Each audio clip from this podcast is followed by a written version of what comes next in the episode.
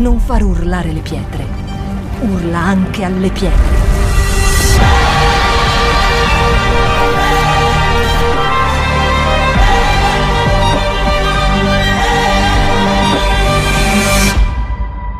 Shout 2022.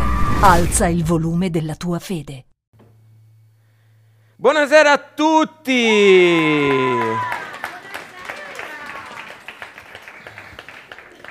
Benvenuti a, a benvenuta a chi è qui per la prima volta, facciamo un applauso. Ce ne sono altri? Benvenuti a tutti quelli che sono qui per la prima volta, ma anche agli altri, ai seconda, terza volta, quarta volta, quelli che vengono sempre. È il primo gospel di pomeriggio, come vi state trovando? Bene, meglio, peggio? Allora, chi si sta trovando bene, alzi la mano. Chi si sta trovando male, alzi la mano. Chi si sta trovando neutro, alzi la mano. Chi non si sta trovando?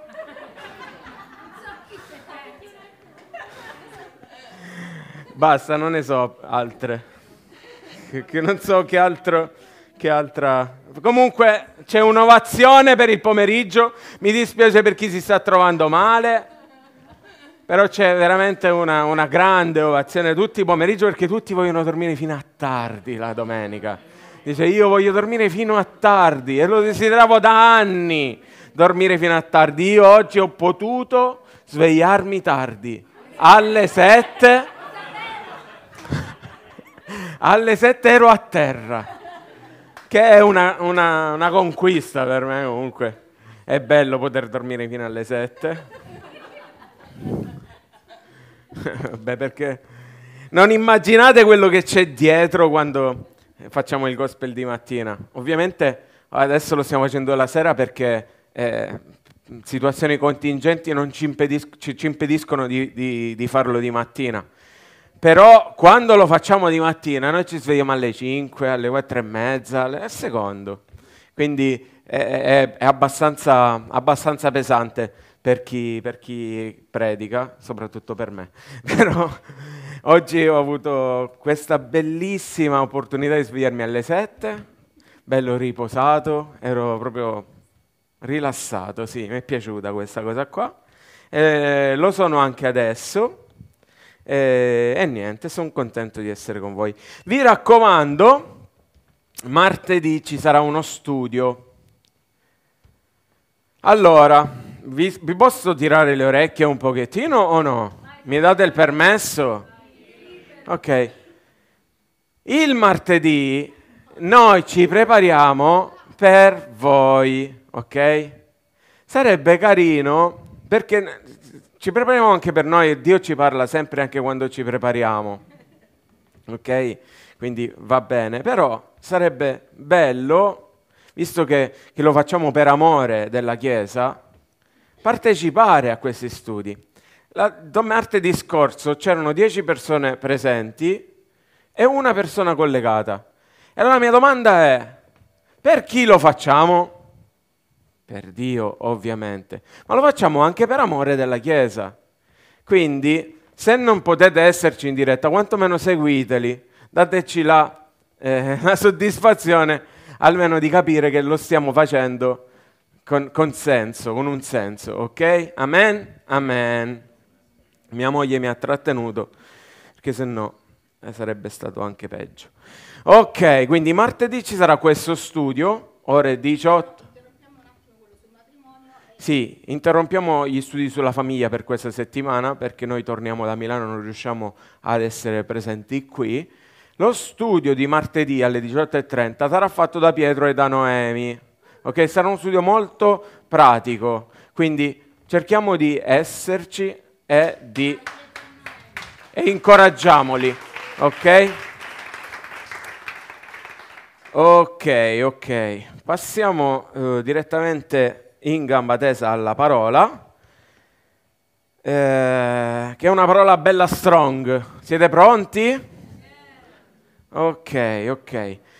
Allora, quanti sanno che questo venerdì è stata la settimana del Black Friday? Quanti sanno che cos'è il Black Friday? Quanti soldi avete speso? Io stimo, stimo quelli che riescono a non spendere soldi durante la settimana del Black Friday. Io purtroppo qualche cosa devo comprare sempre sempre, trovo sempre qualche occasione, qualche opportunità, trovo sempre qualche, qualche, qualche cosa da acquistare. E niente, questa settimana anche ho fatto qualche piccolo acquisto, un caricabatterie, un regalino a Giuseppe, tante, tante, tante piccole eh, cosine, un, un caricabatterie per la macchina, vabbè, non, non vi racconto oltre. Domani ci sarà il Cyber Monday. Sono tutte occasioni create ad arte per farci pe- uscire soldi, ok? Quindi sono eh, delle strategie abilmente, abilmente, strategie di marketing abilmente create ad hoc per farci uscire soldi. Quindi veramente vi invidio chi riesce a non spendere soldi durante questa settimana ha la mia stima personalizzata. Amen, amen. Sapete che anche la Bibbia ci parla di acquistare qualcosa? No, no, la salvezza non si acquista. La saggezza, ah sì, la saggezza sì però ci dice anche di acquistare delle altre cose e sono delle cose a cui io non avevo mai, mai fatto caso, pur avendo letto quei versetti tantissime volte. Ora li leggiamo insieme. Perché? Perché eh, alcune cose non mi tornavano. Quando eh, davanti ai miei occhi si è, eh, eh si è presentata quella parola acquista, acquista, c'è stata una fucilata nel mio cuore perché non me l'aspettavo quella parola. Quella parola per me non ci doveva essere nella Bibbia. Però, grazie a Dio, io non sono Dio e lui, lui sa quello che ha messo e sa perché lo ha messo. Ma apriamo le nostre Bibbie, e per chi non ha una Bibbia lo leggerà qui, in Apocalisse, capitolo 3, versetti dal 14 al 19. Allora, sono versetti che tutti dovreste conoscere, che tutti avete sentito, letto tantissime volte sicuramente. Chi è un po' pratico della parola l'avrà letto tantissime volte e chi è un po' pratico della parola sarà stato anche bastonato dalle parole di questi versetti. Li leggiamo insieme.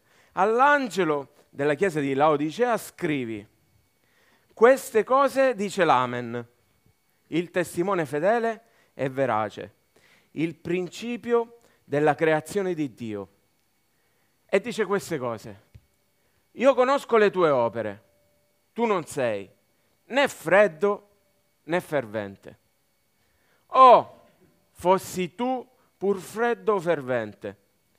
Così, perché sei tiepido e non sei né freddo né fervente, io ti vomiterò dalla mia bocca. Poiché tu dici, sono ricco, mi sono arricchito e non ho bisogno di nulla. Non sai tu che sei infelice fra tutti, miserabile, povero, cieco e nudo. Io ti consiglio di comprare da me dell'oro affinato con il fuoco.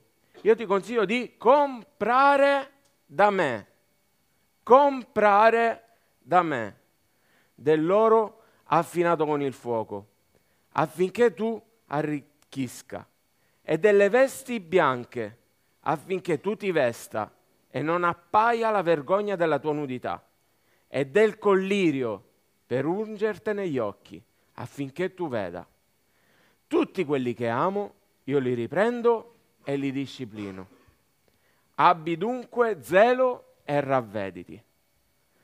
Quanti avevano fatto caso al fatto che Dio dice a un certo punto io ti consiglio di comprare da me dell'oro raffinato col fuoco, delle vesti bianche e del collirio. Io non ci avevo mai fatto caso. E ora entreremo dentro questa, questa parola. Questa parola è stata data a una chiesa che non sto a spiegarvi il contesto, però essendo stata data a una chiesa, potrebbe tranquillamente riguardare ciascuno di noi, perché ciascuno di noi è chiesa, ok? Quindi ciascuno di noi che fa parte di una chiesa si potrebbe nel, trovare nella condizione di essere caldo, freddo o tiepido. Ciascuno di noi può trovarsi in una di queste tre condizioni.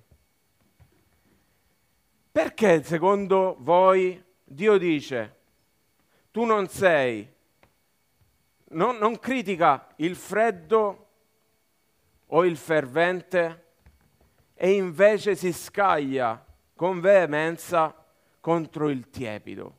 Ve lo siete mai chiesto? Chi è il tiepido? Che cosa rappresenta la persona tiepida? Allora, tiepido, se mi metti la slide, significa moderatamente e gradevolmente caldo, oppure scarsamente zelante o insufficientemente affettuoso o cordiale. Ma la mia domanda allo Spirito Santo è stata, Dio, ma scusa, perché tu preferisci una persona che è completamente fredda rispetto a una persona che è tiepida, che non è né di qua né di là? Almeno tiepido sei un, po- un pochino caldo, freddo sei completamente glaciale, non c'è neanche eh, un briciolo di, di, di, di fuoco che hai in te. Perché tu dici, io preferisco piuttosto che tu sia freddo rispetto a tiepido? Perché i tiepidi proprio non, non riesci a digerirli perché che cosa vomitiamo noi? Vomitiamo quello che non riusciamo a digerire. E allora Dio che cosa fa? Vomita la persona che non riesce a digerire, vomita quella persona che fondamentalmente manifesta una situazione, lasciamela, lasciamela per favore, una, una situazione che non è né una né da una parte né dall'altra. E sono andato un pochettino ad analizzare anche quello che è stato il mio percorso spirituale, la posizione in cui mi trovo, la posizione in cui mi sono trovato, anche nel, nel, nella, nel, durante la mia vita. E eh, effettivamente ho riflettuto e ho meditato e ho pensato, io sono, ci sono stati periodi che io sono stato freddo. Ci sono stato completamente freddo. Essere freddi significa non avere passione.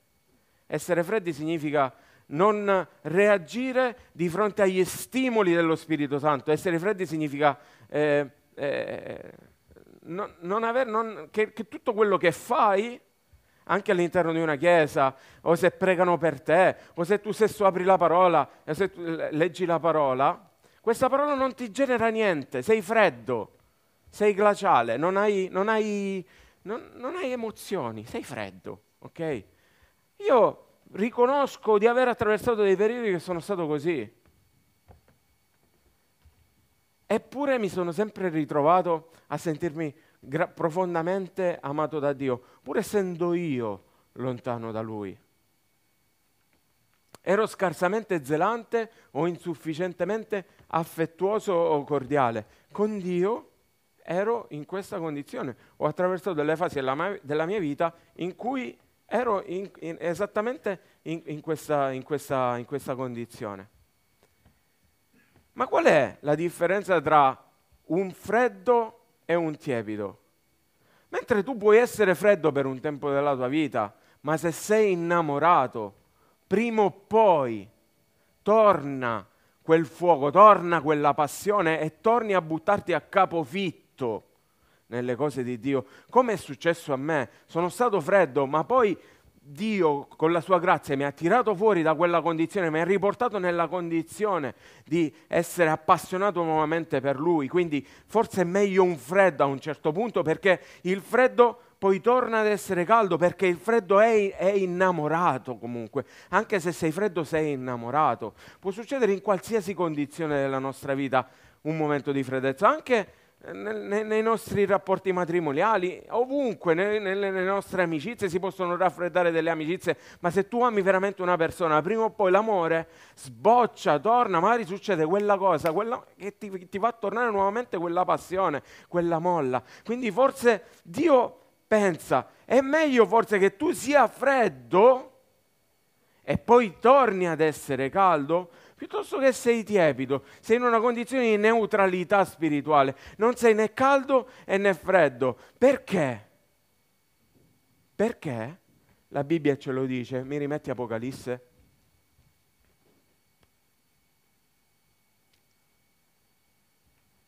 Eh, eh, eh, eh avanti. Tu dici, quando sei tiepido, sono ricco. Questa è la condizione del tiepido. Mi sono arricchito e non ho bisogno di niente. Tu non sai invece, e questo è Dio che, che parla, che sei infelice fra tutti, miserabile, povero, cieco e nudo. È stravolgente. Perché la condizione del tiepido è la condizione dell'ingannato. La condizione del tiepido è la condizione del religioso. La condizione del tiepido è la condizione di colui che non riesce a riconoscere questa condizione di tiepidezza. Si sente giusto, si sente ricco, si sente a posto con Dio. E questa è una condizione tremenda per Dio. Dice, meglio che sei freddo. E gli dice Dio, Dio, io sono freddo. Io non sento niente, io non provo niente. Piuttosto che dire io sono a posto. Io sono ricco. Io non ho bisogno di niente. Il tiepido è così. Il tiepido è il religioso della domenica. Il tiepido è colui che si sente a posto semplicemente perché dice io sono cristiano, ho accettato Gesù nella mia vita, però poi nella sua vita non manifesta niente di quella che è la sua scelta. Durante la sua settimana non vive il cristianesimo. Vi racconto questa cosa qui, sperando di sdrammatizzare un pochettino, di alleggerire un pochettino l'aria. Quando ero ragazzo e eh, frequentavo lo stadio, ora lo frequento ma in, as- in altre vesti, eh, andavo in curva, ok? Eh, in mezzo alla curva in, in curva sud, diciamo che facevo parte di, degli ultra, no? Facendo parte degli ultra, io praticamente un giorno sì e l'altro pure ero su un treno e andavo eh, sempre in trasferta, ma no, non era soltanto questo. Perché il motto no, nostro degli ultra era essere ultras, esserlo nella mente, sette giorni su sette. E noi vivevamo questa condizione sette giorni su sette tamarro. Ma noi avevamo il nostro punto di ritrovo quotidiano. Io tutti i giorni mi vedevo con i ragazzi, tutti i giorni parlavamo soltanto di calcio, tutti i giorni parlavamo soltanto di ambiente ultras, tutti i giorni non facevamo altro che parlare di questo. Perché? Perché questo era quello in cui credevamo. Ed è assurdo pensare che tra gli ultra ci sono delle persone, e io, mea culpa, la, la pensavo così, che ci credono così tanto che lo vivono tutti i giorni ed è paradossale che nei cristiani che sono stati salvati non ci sia la stessa visione di vivere il cristianesimo sette giorni su sette. Parlare di Gesù sette giorni su sette, respirare di Gesù sette giorni su sette, essere gli ultras di Gesù. È, è paradossale, ragazzi. Ci sono persone che vivono condizioni assurde e che credono veramente a quello che vivono e poi ci sono i cristiani tiepidi che hanno avuto la grazia di essere salvati e vivono in una situazione di inganno. Ah, io sto bene, sono salvato, mi faccio la mia vita e basta. Non me ne frega niente se la persona accanto a me è stata altrettanto salvata. Non me ne frega niente se eh, c'è la persona che accanto a me, passo, gli passo davanti, quello sta male e, e mi giro dall'altra parte perché mi schifo. Non me ne frega niente di tutto questo, perché tanto io sto bene con me stesso. Sono nella mia condizione di eh, cristiano ingannato. Ma io non so di essere ingannato perché io dico io sono ricco. Ok, oggi siamo qui per smascherare questo inganno, ok? Perché io penso che tutti dobbiamo analizzare la nostra vita, tutti dobbiamo analizzare il nostro cuore, tutti dobbiamo rimetterci in carreggiata e se questa parola è stata data, e, non è la mia parola, ma è la parola di Dio, Dio l'ha data perché possa essere per noi un insegnamento e anche perché possa farci tornare nelle giuste vie e nella giusta direzione. Perché eh, che cosa dice più avanti Apocalisse? Una cosa che eh, mi, amo. Vai avanti per favore. No? Quello prima? Eh, eh, no? Tutti quelli che amo, io li riprendo. Cioè, l'amore di Dio è bellissimo. L'amore di Dio è l'amore di un padre. L'amore di Dio è l'amore di un Dio che piuttosto che, ok, tu stai facendo delle scelte che sono sbagliate, piuttosto che lasciarti continuare a sbagliare, ti dice, io in tutti i modi, proprio perché ti amo, cerco di correggerti, cerco di riportarti nella giusta strada, nella giusta direzione. È un Dio straordinario, è il Dio che noi che, che amiamo, è il Dio soprattutto che ci ama, che è più giusto, è più giusto dire il Dio che ci ama. Tutti quelli che io amo, io li riprendo e li correggo. E poi dice, basta non essere più tiepido, sii zelante e ravvediti. Straordinario. Andiamo indietro un attimo. Allora, eh, tu dici sono ricco, mi sono arricchi- arricchito e non ho bisogno di niente. Tu non sai invece che sei infelice fra tutti, miserabile, povero, cieco e nudo. Ma non ti lascia così Dio. Non ti lascia con queste parole dure, non ti lascia con queste parole toste, non ti lascia con un'accusa che pende sul tuo capo, ma ti dice, ok, io ti dico quella che è la condizione, ma ti do anche la soluzione affinché tu esca fuori da questa condizione. E dice, perciò io ti consiglio di comperare da me dell'oro purificato dal fuoco. Comperare da me, a me questo comperare da me mi ha confuso tantissimo. Io dico, Dio, ma io come posso acquistare determinate cose? In che modo io posso acquistare degli strumenti così preziosi per far sì che la mia vita prenda una, svol- una svolta diversa rispetto a quella che, che deve prendere. E poi tu non sei il Dio della grazia, tu non sei il Dio che ehm, hai, hai, hai, portato la salvezza per grazia e non per opera affinché nessuno se ne vanti. Tutto quello che ci è stato dato è stato un dono da parte di Dio, no? È stata una grazia da parte sua. Perché ora mi stai dicendo compera? Che vuol dire comperare?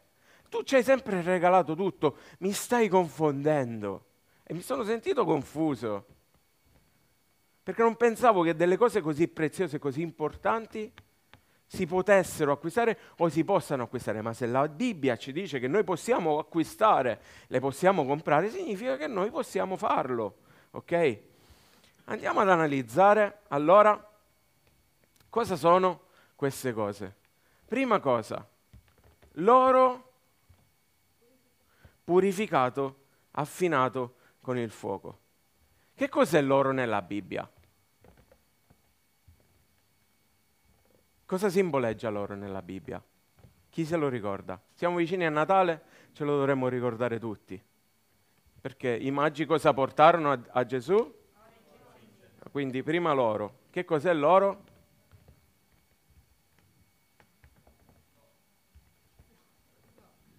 L'oro è simbolo di divinità.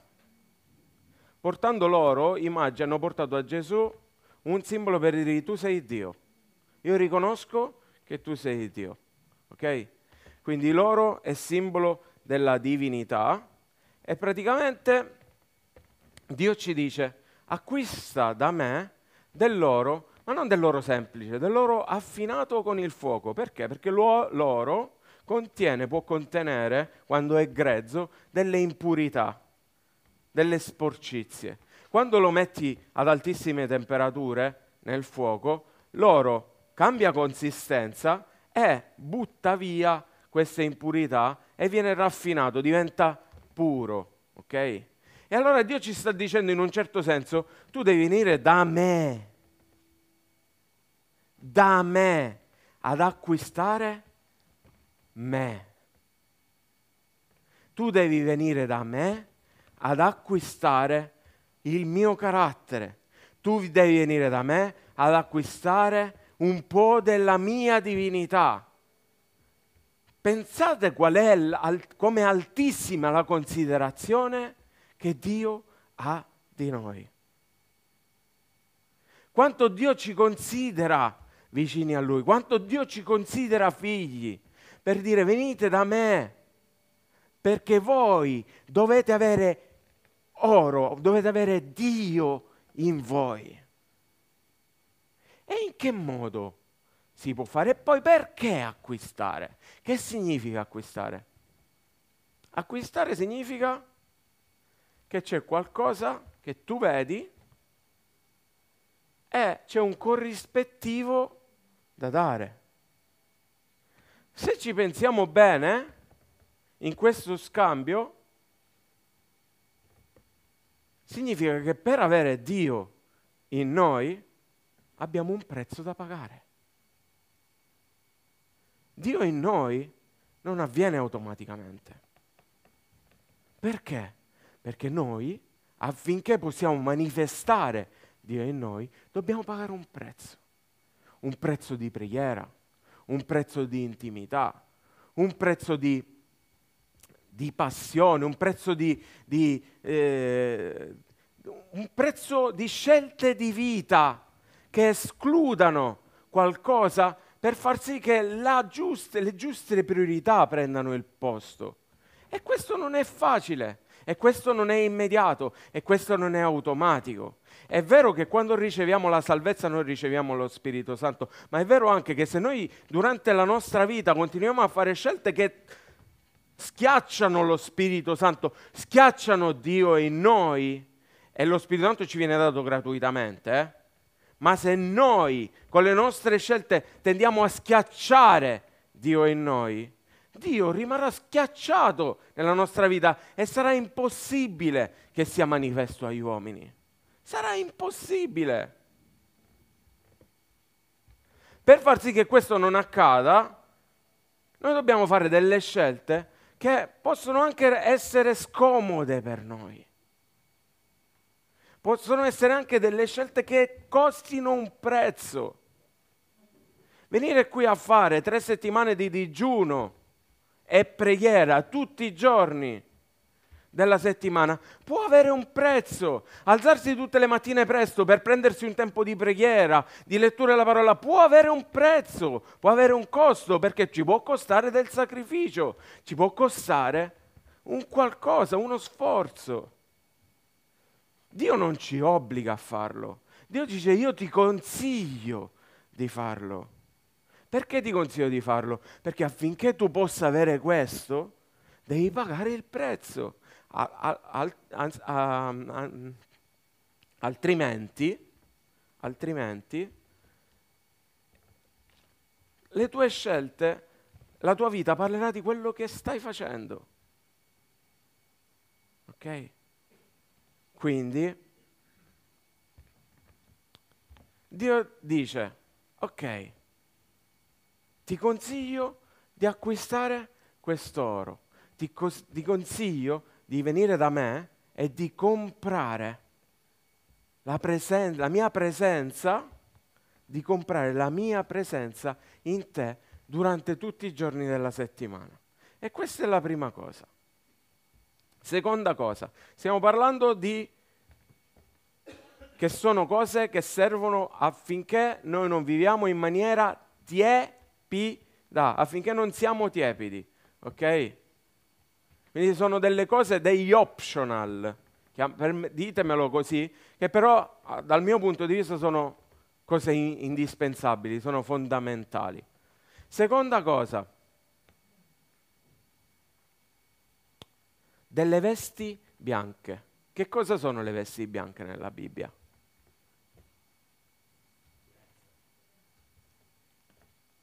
Le vesti bianche rappresentano la purezza. Non so quanti di voi sanno che noi andremo in cielo e vivremo con Lui e Lui ci darà da indossare delle vesti bianche. Lo leggiamo insieme?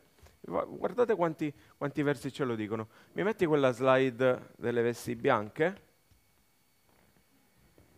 E come essi avevano gli occhi fissi al cielo, mentre egli se ne andava, due uomini in vesti bianche si presentarono loro e dissero, stava parlando di personaggi angelici.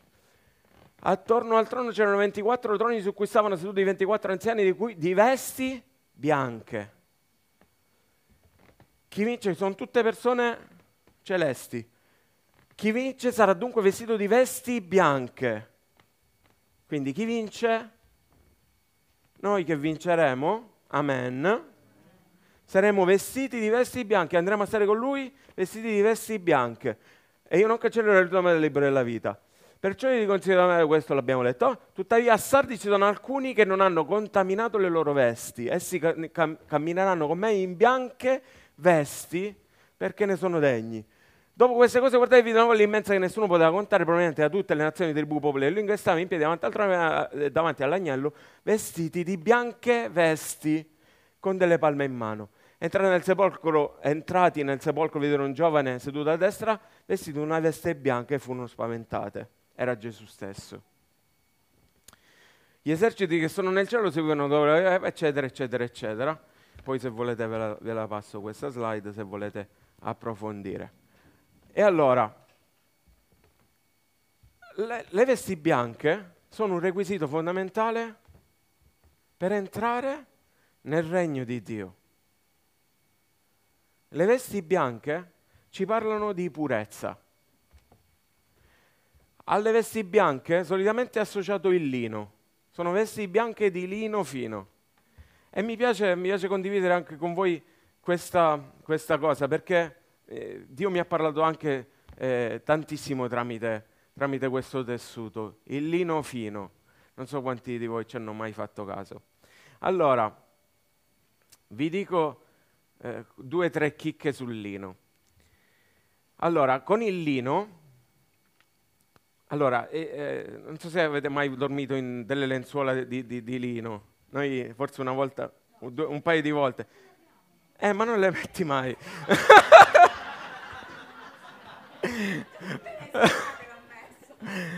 allora, No, mi ricordo un, un, particolare lenzuolo che era proprio bellissimo, fresco, leggero, bello. Fatto sta che una delle caratteristiche del lino è, l- è la sua freschezza, ok? E viene, vengono usate queste lenzuola di lino soprattutto dove il clima è molto, è molto caldo.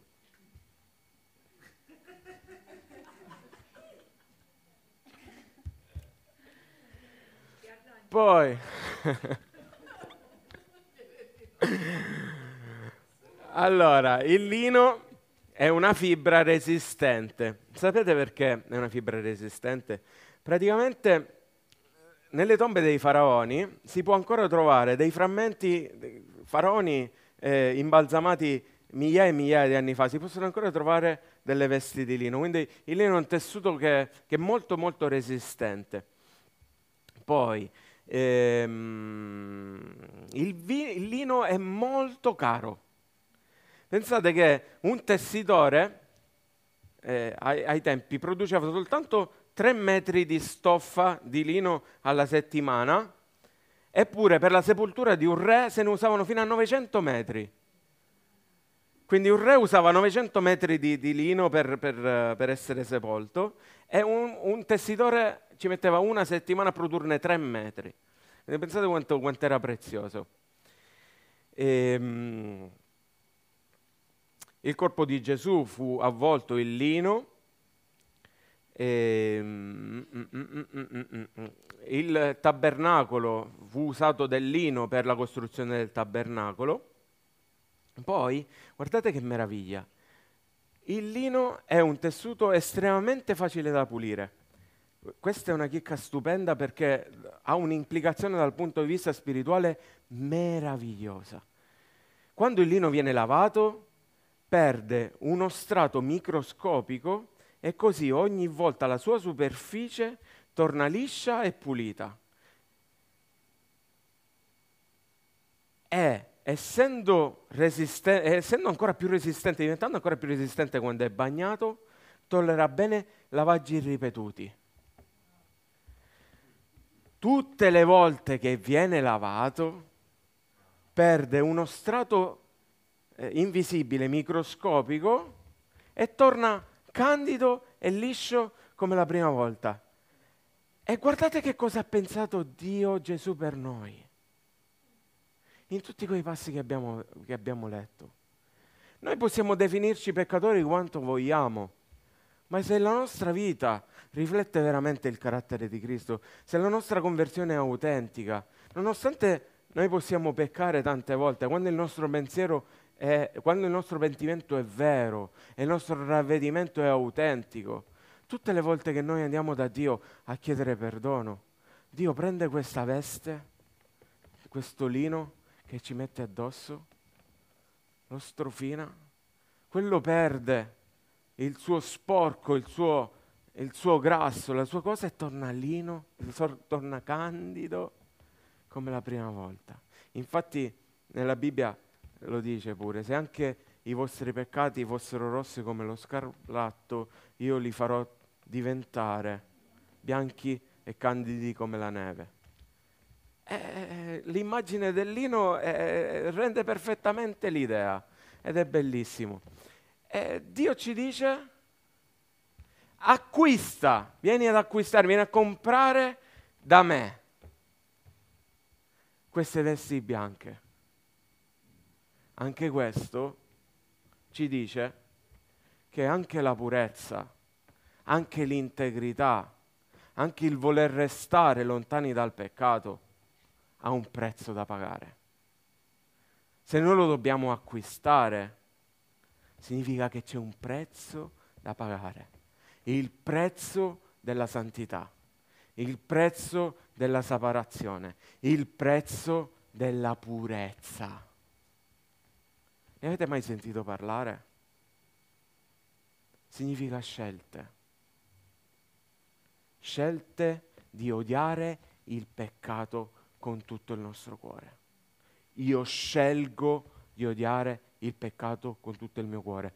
Non pecco più? No. Continuo a peccare? Sì. Ma io tutte le volte che pecco sto talmente male dentro di me per il peccato commesso, sto talmente male dentro di me che quello stare male mi porta a non ripetere sempre la stessa cosa. Perché se stai male, se tu vai e ti bruci una volta, non penso che la seconda volta hai voglia di andare a mettere lo stesso dito dentro lo stesso fuoco, o la terza volta o la quarta volta. Può capitare, ma non lo fai intenzionalmente.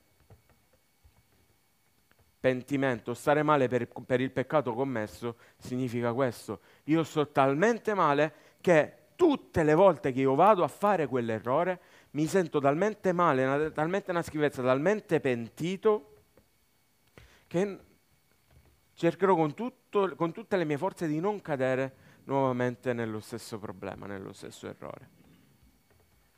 Terza cosa, e ci avviamo verso la conclusione, il collirio. Oh, il collirio, il collirio è, è, è, un qualcosa che non ho mai visto nella Bibbia, mai. E la, la prima volta l'ho visto, l'ho visto qua in questi, in questi versetti. E ho pensato, Dio, wow, il collirio non, non ha un simbolo, non simboleggia nulla nello spirituale il collirio. Nel naturale qualcosa simboleggia il collirio. Quando ci bruciano gli occhi, quando abbiamo la vista appannata, quando abbiamo gli occhi asciutti, secchi, cosa facciamo? Mettiamo una goccia di collirio e gli occhi tornano ad essere nuovamente umidi e noi torniamo nuovamente a vedere con chiarezza, torniamo a vedere con chiarezza. Quindi lui dice, ok, allora probabilmente hai la vista annebbiata. Tu, tiepido, che pensi di essere così ricco, che pensi di essere così eh, vestito, pensi di essere così fervente, probabilmente l'hai vista annebbiata. È tutto quello che, tutta quella che è la nostra vita, lontani da Dio, che annebbia la nostra vista. Noi arriviamo al punto alcune volte di... Eh, siamo talmente immersi nel naturale che i nostri occhi non riescono a vedere quello che c'è nello spirituale. Guardate che cosa ci dice Marco, il Vangelo di Marco al capitolo 11, versetto 24. Perciò vi dico, tutte le cose che voi domanderete pregando, credete che le avete ricevute e voi le otterrete. Come facciamo a credere che le abbiamo ricevute un qualcosa che stiamo chiedendo? Se lo stiamo chiedendo, non ce l'abbiamo, se no non lo chiederemmo. Se io ho qualcosa non gliela chiedo. Però lui ci dice, tutte le cose che voi domanderete pregando, credete che le avete ricevute. C'è una contrapposizione tra il naturale e lo spirituale. C'è stato un momento durante questo digiuno, un tempo durante questo digiuno che Dio mi ha detto adesso basta chiedere, chiedere, chiedere, chiedere, domandare, domandare, domandare, domandare pregando. Se stai domandando pregando, devi anche credere che quello che stai chiedendo io te lo do. Altrimenti continui a chiedere, chiedere la nostra vita cristiana, sta diventando chiedere, chiedere, chiedere. Andiamo a pregare, chiediamo, chiediamo, chiediamo, chiediamo, chiediamo ma non crediamo chiediamo ma non crediamo. Dio ci dice chiedete e va bene, ma anche credete che quello che state chiedendo io ve lo do. E allora a un certo punto le mie preghiere sono diventate ok Dio grazie, grazie. Grazie per quello che mi, che mi, hai dato. Grazie per quello che hai già preparato per me, anche se i miei occhi non lo stanno vedendo. Grazie. Grazie perché la città sarà conquistata. Grazie perché anche se, se, se siamo in una condizione di difficoltà tu ci tirerai fuori. Grazie perché sei sempre con noi. Grazie. Il collirio. Il collirio. I nostri occhi sono annebbiati dal naturale. Sono annebbiati da quello che ci, quello da quello di cui ci nutriamo tutti i giorni. E affinché noi possiamo, e, do, e affinché noi vediamo nello spirituale, e affinché noi acquistiamo questo collirio, noi dobbiamo, dobbiamo stare vicini a Lui. Non c'è altro modo per vedere nello spirituale. Se vivi sempre nel naturale, vedrai sempre solo naturale. Se vivi nello spirituale, i tuoi occhi si schiariranno e vivere nello spirituale ha un prezzo. Perché alcune volte sembri pazzo. Ok? Agli occhi degli uomini naturali tu sembri un pazzo.